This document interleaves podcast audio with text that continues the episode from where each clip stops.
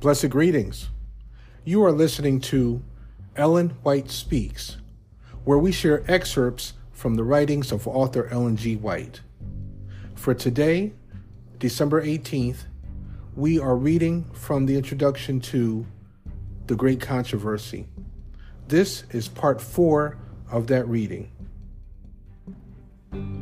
Jesus promised his disciples, The Comforter, which is the Holy Ghost, whom the Father will send in my name, he shall teach you all things, and bring all things to your remembrance, whatsoever I have said unto you. When he, the Spirit of truth, is come, he will guide you into all truth, and he will show you things to come. John 14, verse 26, 16, verse 13. Scripture plainly teaches that these promises so far from being limited to apostolic days, extend to the Church of Christ in all ages. The Savior assures his followers, I am with you always, even unto the end of the world. Matthew 28, verse 20.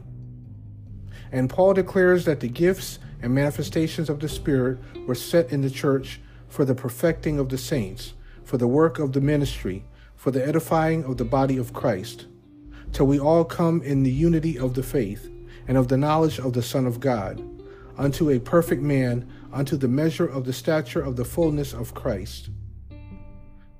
Ephesians 4, verses 12 and 13. For the believers at Ephesus, the apostle prayed that the God of our Lord Jesus Christ, the Father of glory, may give unto you the spirit of wisdom and revelation in the knowledge of him the eyes of your understanding being enlightened, that ye may know what is the hope of his calling, and what is the exceeding greatness of his power to usward who believe. Ephesians 1, verses 17 through 19. The ministry of the divine Spirit in enlightening the understanding and opening to the mind the deep things of God's holy word was the blessing which Paul thus besought for the Ephesian church. After the wonderful manifestation of the Holy Spirit on the day of Pentecost, Peter exhorted the people to repentance and baptism in the name of Christ for the remission of their sins.